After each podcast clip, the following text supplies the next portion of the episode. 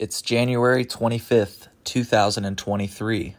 In this episode, I discuss several new cannabis bills and a bill that deschedules psilocybin, which have been introduced to the 103rd General Assembly in Illinois. It should be noted that this episode was originally released on patreon.com slash chillinois on January 10th, 2023. Since then, more bills have been introduced. If you're looking for coverage on the latest bills that have been filed, subscribe to us at chillinois.net slash Patreon. It's January 10th, 2023. It's just about 7:30 in the morning. My name is Cole Preston and I'm coming at you with a legislative update. So for those of you who don't know, our next legislative session is starting soon. That's right, your lawmakers are headed back to Springfield. Well, they're actually in Springfield right now, uh, from what I understand, for a lame duck session. I might be wrong on that. Uh, don't quote me on, on that. Uh, but, but, anyways, your elected officials are about to head back to Springfield for an entirely new General Assembly. So, the one that we are currently in um, as you know, there's some bills that they're trying to push through, including a firearms bill, is the 102nd General Assembly. So the next one will be the 103rd. So if you follow us on Patreon, you know that several cannabis bills have been filed, um, have been pre filed for this next session. We've already done a short podcast on Patreon regarding some of the bills. Um, that's episode number 244 it's been brought to my attention that several other cannabis bill, uh, bills have been pre filed. I'll have a link to each of these bills in the podcast description. Uh, before I get into that, though, there's also some exciting news regarding psilocybin. So if you follow us on uh, if you follow us on Instagram, you will see that we broke a story last night um, that legislation that deschedules psilocybin and psilocin while also creating a regulatory structure for supported adult use, has also been pre filed for the Illinois General Assembly. So I don't exactly know. I'm not like well versed on this bill yet, but from what I understand, since the legislation deschedules psilocybin, effectively all criminal penalties will no longer exist. That's what I've been led to believe. So, cultivation, possession, use, there would not be a graduated scale of penalties because the substance would be completely descheduled, just like any other mushroom that we deal with in our day to day life, right? And so that's definitely going to be interesting. That's HB001. I will put that in the show notes as well if you want to read the fine print. I definitely recommend reading the fine print before just calling your representative and urging them to support the bill, I really think that we should look into what this actually means. And in the spirit of that, I have invited people that are very familiar with what this bill should mean onto my show to answer several of my questions. The descheduling thing seems to be pretty clear, but I'm definitely going to get clarification on that. The other thing that this bill, like I mentioned, creates is a regulatory structure for supported adult use. And so, from what I understand, like at first glance, this would not be like the way that we've legalized cannabis. It wouldn't be adult use like that, where you just go to a store, purchase a product, and then use it at your own leisure. Unfortunately, that's not how I understand this supported adult use structure to function. So the key word here is supported adult use. And so, from what I understand, you will be able to seek out services, aka support, to go through this type of experience, right? Using psilocybin, using psilocin. And so that's what I understand it to mean.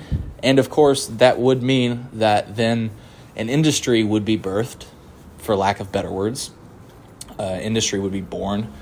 And I don't know what that means. I don't know what that looks like. I do get the impression that it will be highly regulated. I do not get the impression that there are any social equity provisions. Um, in this bill, so that's that's notable, I think.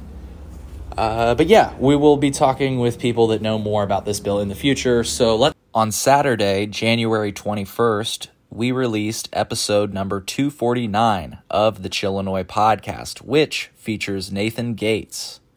Nathan is from the Illinois Psychedelic Society. During the episode, we talk about the Cure Act and what it could mean for the state of Illinois.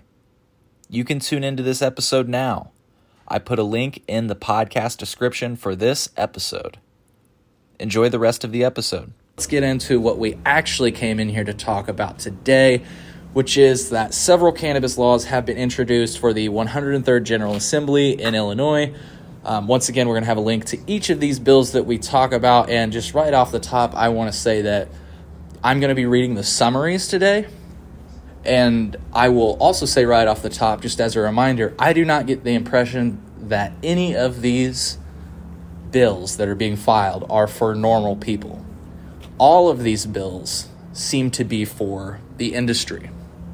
So, HB 0008 0008, House Bill 8, in other words. Uh, the summary of this one, it was pre filed uh, by LaShawn Ford. It apparently amends the Cannabis Regulation Act and provides that entities awarded a cannabis transporting, transporting license may defer paying the associated fee for a period of no more than two years. So that's that's that. Um, I think that's like as you can tell, that is definitely something for the industry. It's for somebody who has a transporting license. Um, this House Bill 25 looks like it amends the Cannabis Regulation and Tax Act and raises the specified square footage requirements for craft growers. So it raises the number of craft grow licenses for specified craft growers to three rather than one, six rather than two, and ten rather than three. It removes language prohibiting craft growers from being located within 1,500 feet of each other and prohibits cannabis product advertising from describing or references a cannabis product as craft unless the cannabis product is produced by a craft grower. That's an interesting one. Um, one that I think that the bigger companies might take issue with, but who knows? It also provides that the cannabis cultivation privilege tax shall not be assessed against or collected from specified craft craft growers until 2 years after the date the craft grower was awarded a license and it says it quote makes under other changes end quote. And so that's why it's very important to read the fine print. What are the other changes? I don't know. I've not read it yet. Once i get a better idea i will definitely fill you in. Let's move on to the next bill house bill 30 this one provides as a condition for the renewal of a cultivation center's license a cultivation center shall set aside and offer wholesale to infuser organizations an amount of the cultivation center's monthly THC oil production. I don't totally understand this bill, but it says it requires the department to establish a formula to establish fair THC oil set aside amount targets for each individual cultivation center in, in proportion to that cultivation center's production capacity yeah, I don't totally understand this bill, to be honest, House Bill 30, but it's definitely another industry bill. House Bill 31, it removes language providing that any person or entity awarded a craft grow license under specified provisions shall only hold one craft grower license. And it requires the Department of Agriculture to Agriculture to issue an additional 30 craft grower licenses on or before December 21st, 2023, and an additional 30 craft grower licenses on or before March 15th, 2024. And it looks like it also requires each adult use cultivation center or early approval adult use cultivation center holder that produces THC oil to set aside a portion of its monthly production to sell to infuser organizations to provide infuser organizations with an adequate supply for their infusion processes.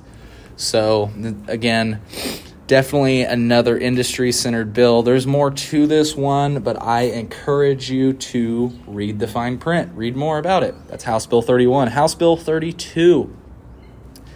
This is the co location bill that we keep hearing about, from what I understand. Um, this has been filed in the past. What this bill would allow is that the premises, a premises, may be shared between up to three craft growers, an infuser organization, a cultivation center, a dispensing organization, or any combination thereof, provided that specified requirements are met. That actually is a pretty cool one. It's definitely still pro industry, but I like the idea of having a craft cultivation, you know, facility with a dispensary on site they have stuff like that in Michigan, and it'd be so cool if we had that in Illinois. But once again, industry centered bill, House Bill 32.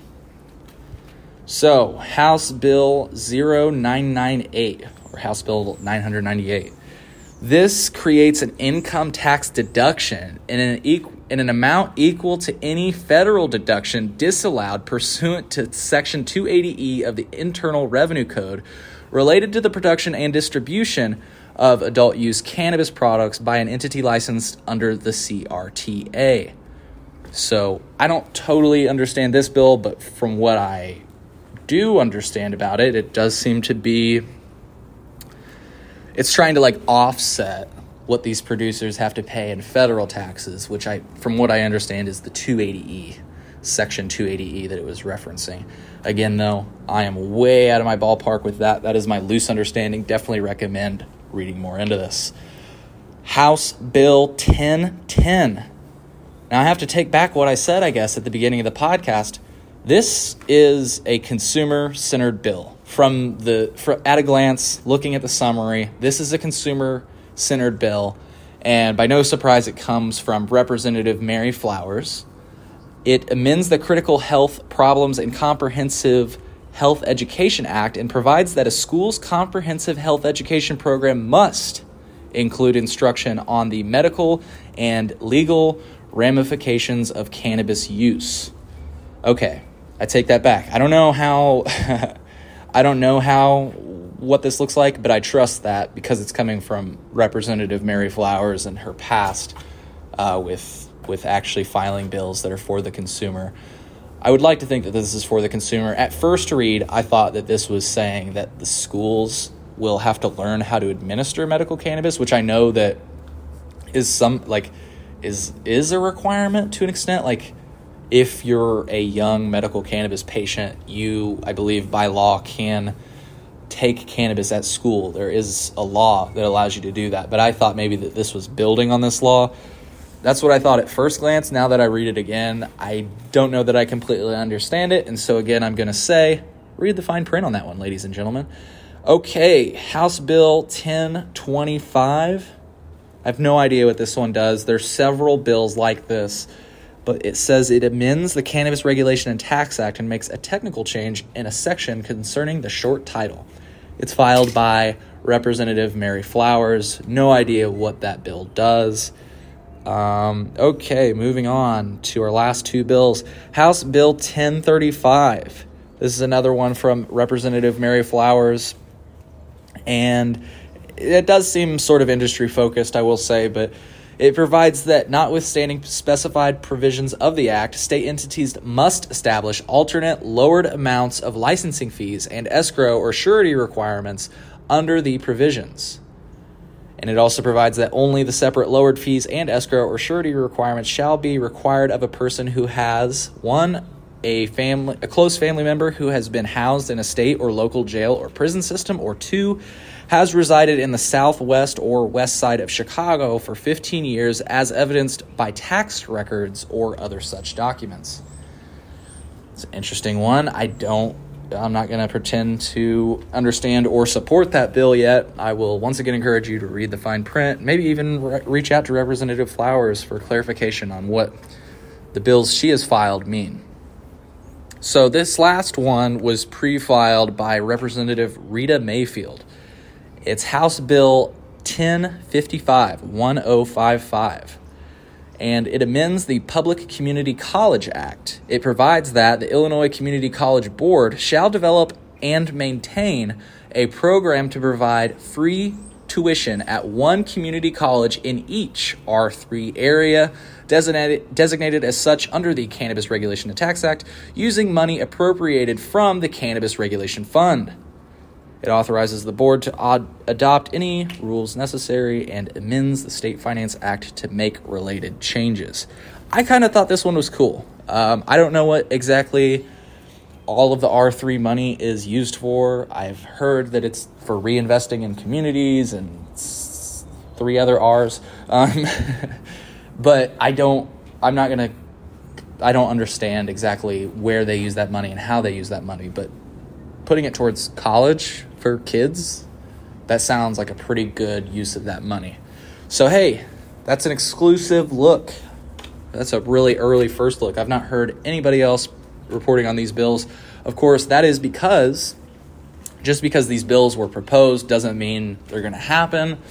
Um, for example, there were several bills in the last few legislative sessions that just did not go anywhere. Shout out to Home Grow. Um, it didn't go anywhere. I believe, I believe Representative Mary Flowers filed for a home grow bill. I might be wrong on that. Maybe it was Representative Carol Ammons from Urbana.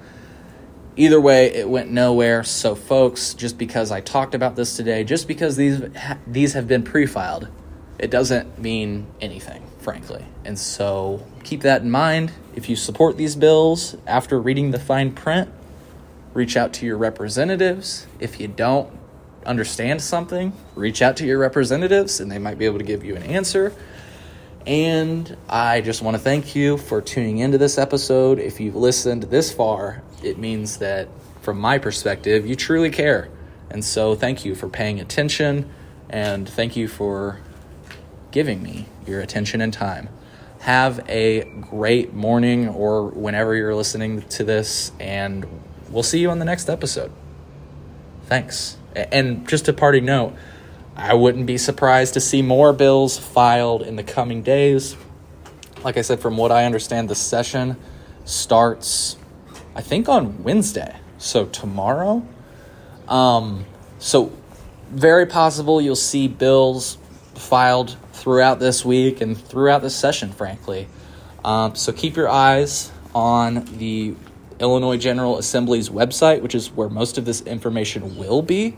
If you notice, all the links that I include do not go to the Illinois General Assembly's website. Well, that's because this has all been pre filed, and so some of this information is actually not showing up on the portal just yet. It's kind of an interesting situation.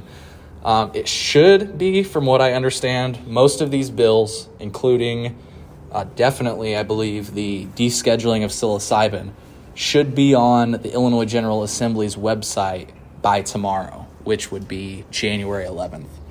Could be wrong on that though. This is my first spin at really paying attention to this stuff. So if you're along for the ride with me, well, it's going to be interesting. I look forward to learning more about the legislative process.